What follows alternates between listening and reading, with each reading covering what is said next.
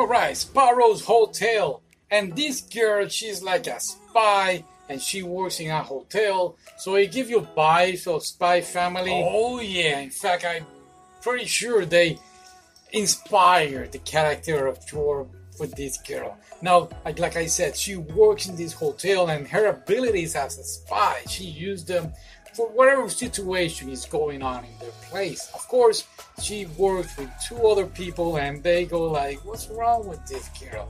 In fact, I don't believe they ever knew that she was a spy. But if they did, fine, okay, no problem, no biggie. Of course, she's fighting with everybody, not fighting like, oh, big Dragon Ball Z fights.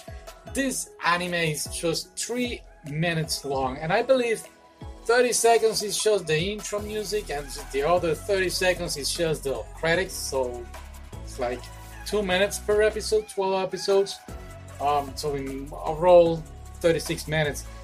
There is an OVA, but we could not watch it legally, so we only can start with the anime. Now, a lot of things going on also. We have another character who she goes into the hotel to verify how they behave towards certain situations. She's also a spy, and she's checking up on the employees. There is this other girl that her brother have this kind of like fetishism with her, kind of weird, you know. But it's good anime. The only thing is that I would really have loved to see a little more of it. I could have brought something on the side. There is this guy who was like her trainer, and they were always like fighting each other or practicing stuff like that. And of course you have the hotel per se accommodations, which was very nice. It's fun to watch.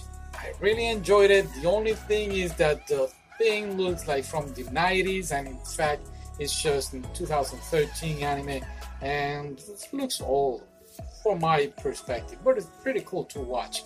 And I would like to say more, but there's nothing else to say.